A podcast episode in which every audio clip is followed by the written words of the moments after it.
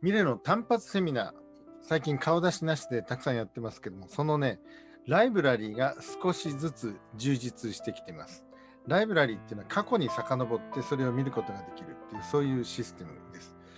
例えば変則活用の3回シリーズ、えー、30分3回、それをね、固めて今見ることができます。それから文法用語。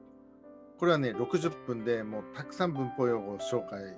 解説してますので、ぜひ皆さんに見ていただきたいなと思ってます。それから今年のね、1月1日の韓国のニュース、日の出のニュース扱ってますので、日の出の名所っていうのはどこにあるのか、韓国で一番最初にこの日の出が見られる場所がどこなのか、またそこの様子をね、まあそういうのもね、皆さん見てみてください。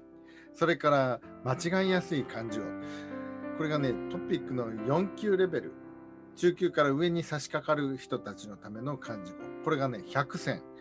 これをなんとね、30分でやってます。ものすごく忙しいんですけど、テンポよくザーッとやってますので、漢字語について力をつけたい人は参考になると思います。PDF がついてますよ。それから、ついこの間のハンガンの結氷のニュース。一度こういうのを見てみてください。ハンガンが凍るって本当にどうなのか。どんな様子にこう、あの、大きな川がね、凍っていくのか。え、そういうところをね、そうだ、1月1日もこの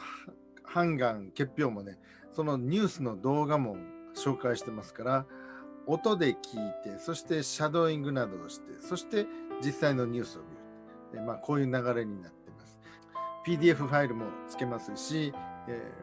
ー、音声があるものは音声だけのファイルもつけますので、いい勉強になると思います。今後もミレの単発セミナーのライブラリー、え少しずつ着実に充実させていきますので、過去に遡っていろんなものを皆さんチョイスして力をつけてください。